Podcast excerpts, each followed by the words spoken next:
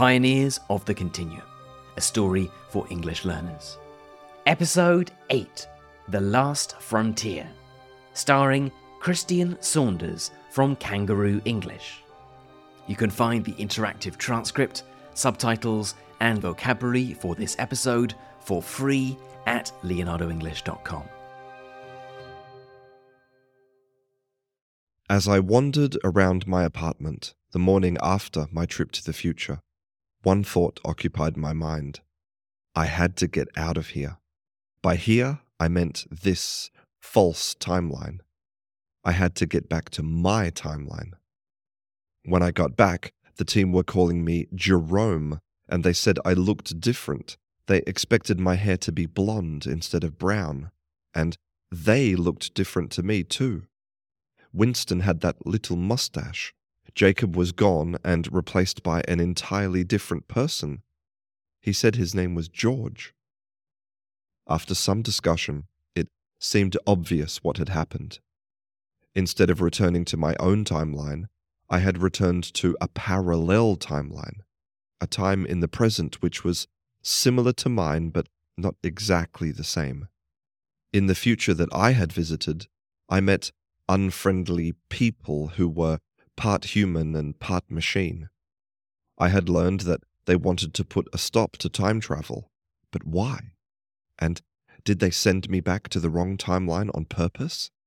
What's more, although none of them had mentioned it before, the other team members had also experienced differences in their timelines since returning, but subtle ones. Winston's neighbor no longer had a dog. Marcy's mum called her by a different nickname. Ellie found cow, not soy milk, in her fridge that she could have sworn she would never have bought. Little things like that. The differences were small enough that they hadn't mentioned them to anyone until I returned with a different name and different colored hair. Had everyone returned to a different timeline?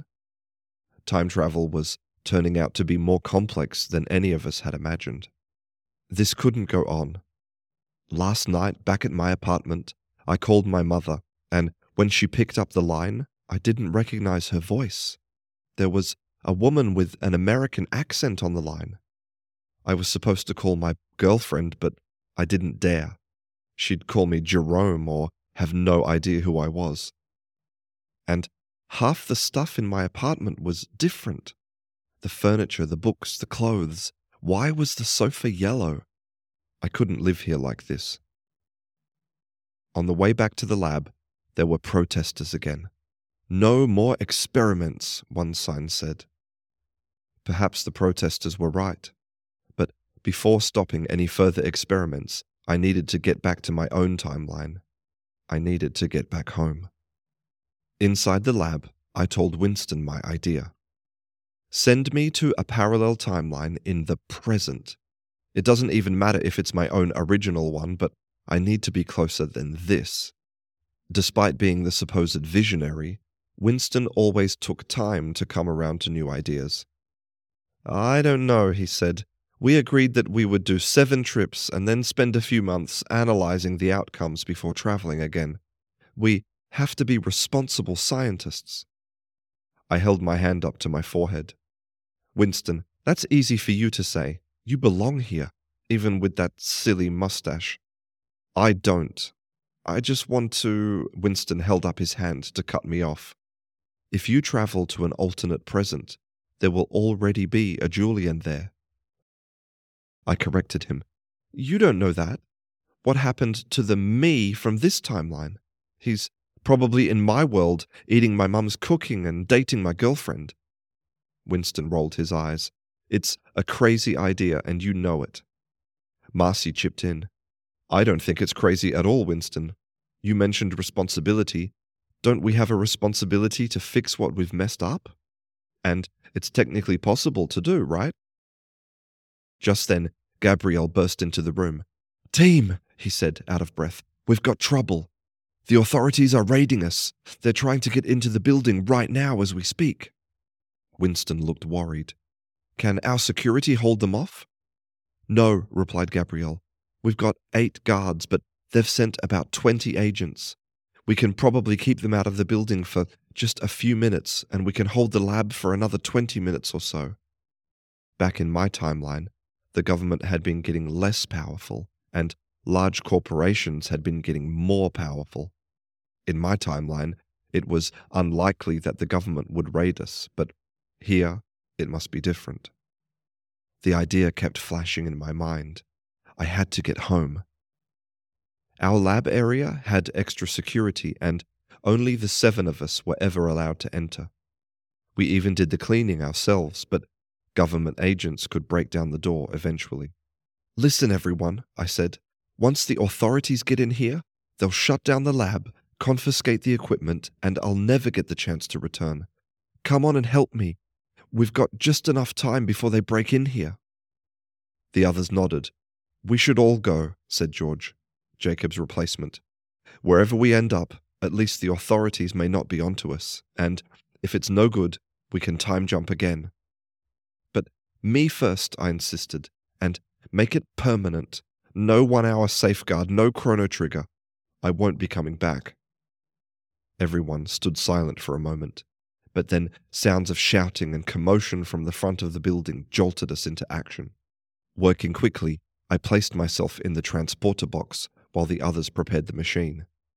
It came on and began scanning for quantum entanglement points.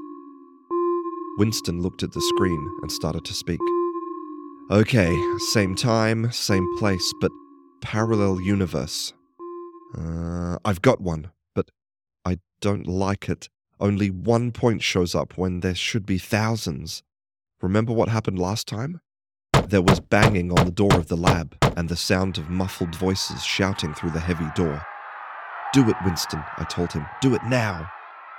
I closed my eyes. We had been to the past and we had been to the future. It was time for the last frontier.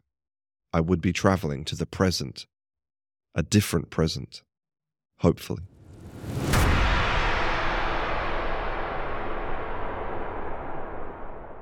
Suddenly, there was silence. I opened my eyes. I was in the lab, but it was empty. No computers, no machines, no time travel equipment. And standing in front of me, expectantly, was another me. It's a great shock to come face to face with yourself. It's a bit like looking in a mirror, my mirror image's clothes were different. They were much more old fashioned, like something from 1839, not 2039. The other me, let me call him my clone, said, Welcome! Thank you, I said. What, what's happening? Where am I? I haven't come to the right place, have I? My clone looked at me with something that seemed like pity. No, you haven't, he said. I will explain everything in just a minute, but I'm expecting a couple more to come through. They usually come through at this time of day. I was puzzled. A couple more what? Come through where? My clone moved me to the corner of the room. Stand there, out of the way, he said. And just like that, another me appeared, and then another, and then another, and another. There were six versions of me standing in the room. We were all dressed almost completely alike, and our hairstyles, everything was the same.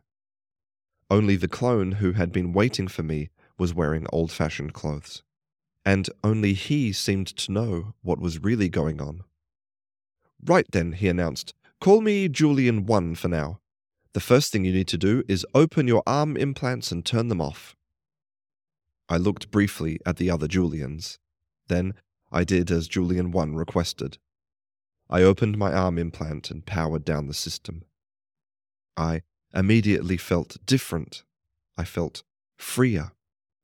Julian 1 continued, You traveled to the future, and the collective used a virus to control your mind. They made you want to time travel again to get home. The same virus infected the time machine and sent you here. It was all part of their plan. The freedom I had felt evaporated. Julian 1 continued. More Julians have been arriving every day. There are over 100 of us now. I'm different. I'm from this timeline. I set up this lab with my friend Winston to research electromagnetism. We moved the equipment to another room to make space for arrivals. Electromagnetism? I thought to myself, but that's ancient technology from the start of the 19th century. Julian 1 produced a stack of papers. The first one of you to arrive brought this letter, and I've made several copies. Please read it, he said. I took one of the letters. It had been copied by hand. Were there no photocopiers in this timeline? I read the letter. Dear Time Traveler, we have transported you and your colleagues to a specific timeline. In this timeline, time travel has not been invented, and it will never be invented. We simply cannot allow further disruption of timelines. It threatens the collective and the progress that we have made towards the ideal society. We estimate that we will need to send several thousand of you to exile on this timeline. We will send five per day. Your team members have been exiled to different timelines. Do not make any attempt at further time travel. If you do, punishment will be severe. Enjoy your life. Signed, The Collective. I looked up and I glanced out the nearby window. I saw a city seemingly from the past. There were factories and houses, but there were no cars, buses, power cables, or other signs of modern technology. Looked like I would be stuck here in this backwater, a timeline where technology had barely advanced to the industrial era. I mentioned before that I'm an optimist. Well, here was the ultimate test. Well, you handsome guys, I said, let's go see Julian 1's lab. Great idea, Julian, said one of the other Julians. I'll come too, another Julian piped up. Got room for another Julian, said another. Sure, Julian, I said to the Julians. I sighed, looked around at the other me's, all the Julians, and opened the door. I was going to need to get very comfortable spending time in my own company. Pioneers of the Continuum was a Leonardo English production. The story was written by Emil Dodds and me, Alastair Budge. Julian was played by Christian Saunders from Canguro English. If you enjoyed the series, then please tell a friend about it and leave a review. Thanks for listening.